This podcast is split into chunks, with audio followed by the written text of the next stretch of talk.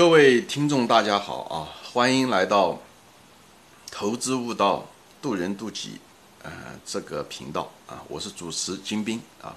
今天呢，我们讲一个会计上的一个项目，叫做减值啊，英文叫 write off 啊。减值什么意思呢？就是减呢那个各种资产、资产负债表上的各种资产项目的值，比方说存货，对吧？呃，是属于呃短期资产，对吧？呃，中的一个这存货，比方说说它这个电子产品经常过时啊，或者有些东西损坏啊，或者有些存货就根本找不到了，对不对？像农产品啊，也是常常过时啊，对吧？我们以前看到过，就是张指导，就是老是喜欢玩这个游戏，过一段时间就是说他的那个扇贝没了，他就说要减值啊，对吧？这是一种减值，它本来应该值多少钱啊？现在没了，损失了，就要减掉。所以在资产负债表上面就把这个那一栏数目减少，这叫减值啊，叫 write off。还有一些资产，比方说说呃应收账款啊，对不对？应收账款，他说有一些变成了呆账啊，对不对？坏账就把它有些是坏账，就把它去掉，哎，那就是也算是应收。比方说今年是应收是一百万啊，对不对？最后按照一定的数。算法他就说，有的人还不了账了，呃，变成八十万，哎，就是这样。应收账款也算是一个资产项目减值啊。还有一些，比方说说你以前对一些子公司的一些投资啊，一些股权投资啊，或者是一些合营企业啊，对不对？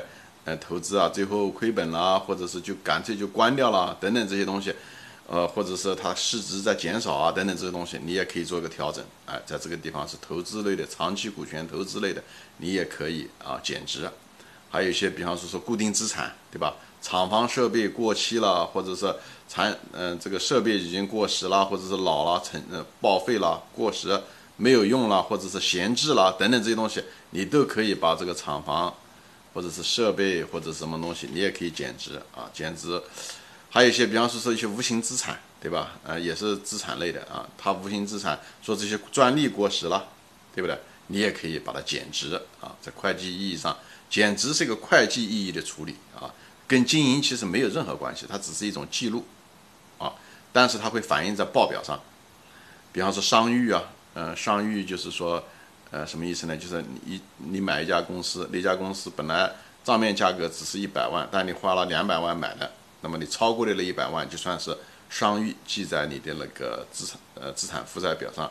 那么这个东西是没有用的，所以过一段时间就得减值一下子，一百万变成五十万啊，就这样的，这是一个会计处理，也是商誉处理。还有一些是什么呢？还有一些，比方说说一些呃资源型的企业，比方说它有石油啊、矿产啊这些东西啊，比方说天然气啊，啊，现在比方石油价格大跌的时候啊，那些有石油储备的那个公司，它下面有很多石油储备，它这些资源也得要减值。以前是六十块钱一桶，现在变成三十块钱一桶。那么它现在所有的这个地下的储备、石油储备都减半，啊，就是也算是呃减值啊。所以啊，这种减值呢，它是一次性的啊，一次性的，一次性的减值以后，他们为什么要干这个事呢？因为你如果不减值的话，呃，这样讲嘛，它减值的目的，因为它减值的目的很多公司两个目的，一个呢，我们知道净资产收益率。它是上面是净利润，下面是净资产，对不对？一旦做了减值以后，净资产分母会缩小，所以它会在无形之中会让呃净资产收益率提高。所以这是一个会计处理，但是却在这个金融指标上面、投资指标上是净资产，因为净资产收益率是是衡量一个企业这个投资效益的一种方法。前面我们说过啊，你不知道的人可以往前翻一翻，关于漫谈净资产收益率这些概念怎么运用，它是一种比较投。比较各种投资标的的一种，嗯，通用指标，所以它那个分母是净资产，一旦你一减值，它就减少，那就无形之中在会计通过会计手段造成了净资产收益率提高。这样的话，看上去你这个投资是个好投资，实际上它当时的减值一个总企业老板的角度来讲，他有一个动力就是这个，他可以让自己在经营没有提高的情况下，却在债务在。通过一个财务，呃，就是财务处理、减值的处理啊，会使公司看上去更有吸引力。从嗯，对投资者来讲更有吸引力，就是因为它净资产收益率提高。还有一个是什么呢？还有一个它减值，特别是一些固定资产投资，呃，还有一些无形资产投资，因为每年的时候净资产也好，还是那个无形呃资产，就是一些特别是长期代摊费用，还有这些东西，它都每年都有一个那个折旧，还有一个代摊费用。但是如果是总体的这个资产项目要是数量少的话，那么它折旧也少，对不对？呃，所以折旧费用也少。那么折旧费用少的话，那么它的利润会在会计意义上变得高。所以呢，它如果是对吧，就就是意思减值少。如果减值了，那么将来每年的后面的每一年的折旧都少，固定资产折旧或者代摊费用也会少。少的话，对不对？费用少了，那么是不是利润就在增加？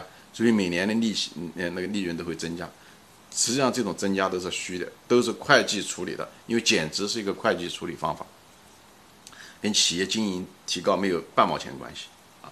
所以大家要知道这个利润的提高是什么原因导致的很重要。所以你不能只看那个数字哦，利润增加了，利润增加，你一定要知道什么导致了利润增加。所以这个东西是必须要做的。作为一个投资者，我们必须要分析数字背后的原因，不能只看数字。不能够大而化之的只看数字大小，就是同样的意思。一定要知道什么原因造成了这个数字的变化，这个才是本质，这才是所谓的定性分析吧。这是半定量分析，哎，应该这样讲。所以减值有两个目的啊，再总结一下子，一个就是是可以通过减值分母变小，使净资产收益率提高；第二，可以起到虚增利润的作用啊，就是商利润作用。为什么它可以？减少费用，减少折旧，每以后每年的折旧费用和代摊费用啊，这种游戏啊，常常是被那些什么人干呢？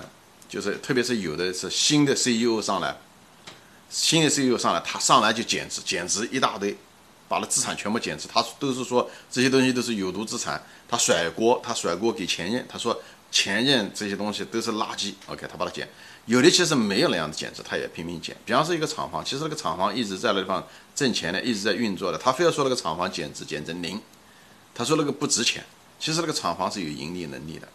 这样的话，又未来因为减值了，未来又不用折旧，所以它利润又增加。啊，那个厂房实际上是在在给你产生价值的，所以呢又有价值，所以呢它净资产收益率又高，呃。那个利润又又又有，以后每年的利润又高，所以新的 CEO 常乐此不疲去干这个事情。他一上来，你会看到，特别在美国啊，常干的，半年之内他们一定下面前面一两个季度他一定干这个事情，所以利润很难看。当时的利润是很难看的，因为你减值嘛，那个减值说呃呃说清楚，减值的时候那个减值是作为当期的费用，因为它数额很大。所以会造成当那那一个季度啊，利润大跌，甚至是成为负值。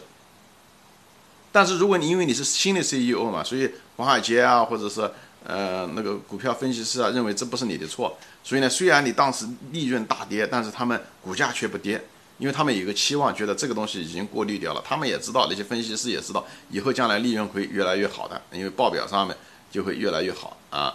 呃，以后你的净资产收益率也会好，因为这次一减值，表面上看就是当下的利润减少了，因为费用减值算费用项目嘛，突然之间很大，但为了原嗯嗯将来，他觉得这个短痛是为了换取长期的利益，这个也是一个华尔街的一个呃公开的秘密啊。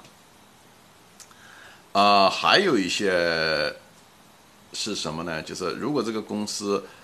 有习惯性的减值啊，就是这公司老板没有换，他只是习惯的，过个一两年，过个两三年，他就是搞一个像雷一样的，就是减一值，一下子减值减好多，一下减值好减好多。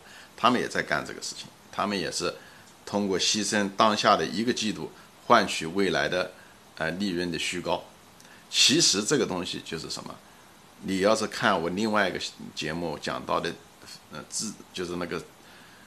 费用资本化，你就知道它费用资本化，实际上这是一个长期的一个积累。他们就每年把该用的费用不算在费用表上面，发把它往资产负债表上移，把它当成资产在弄着，所以造成这个资产表的那个有毒资产虚高虚胖。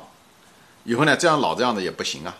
所以呢，这样的话净资产收益率很差，因为那个净资产很高嘛，分母很大。所以他们过一段时间就把它减值一下，过一段时间就再减差减值一下子，啊，就干这个事情。所以经常性、习惯性的减值和费用资本化这两个东西，常常是一对孪生兄弟。所以，当你不是很清楚资本嗯费用资本化的时候啊，你就看它这个净资产是不是有很多那种常常进行一些减值，那么有，那么基本上你可以确定。他就在干这个事情。如果特别是看一些别的东西，费用率要跟同行相比是不是比较高啊？对不对？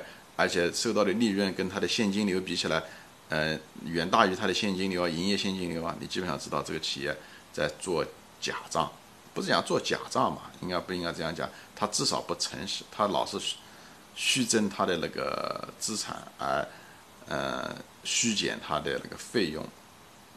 不诚实、不诚实的企业，我们就得放弃。作为一个投资者啊，这就是个过滤器，好吧？好，今天就说到这里，谢谢大家收看，谢谢大家的时间。嗯，如果大家觉得这一节很有干货，麻烦你呢动动手指，跟你的朋友分享这个节目，好吧？谢谢，下次再见。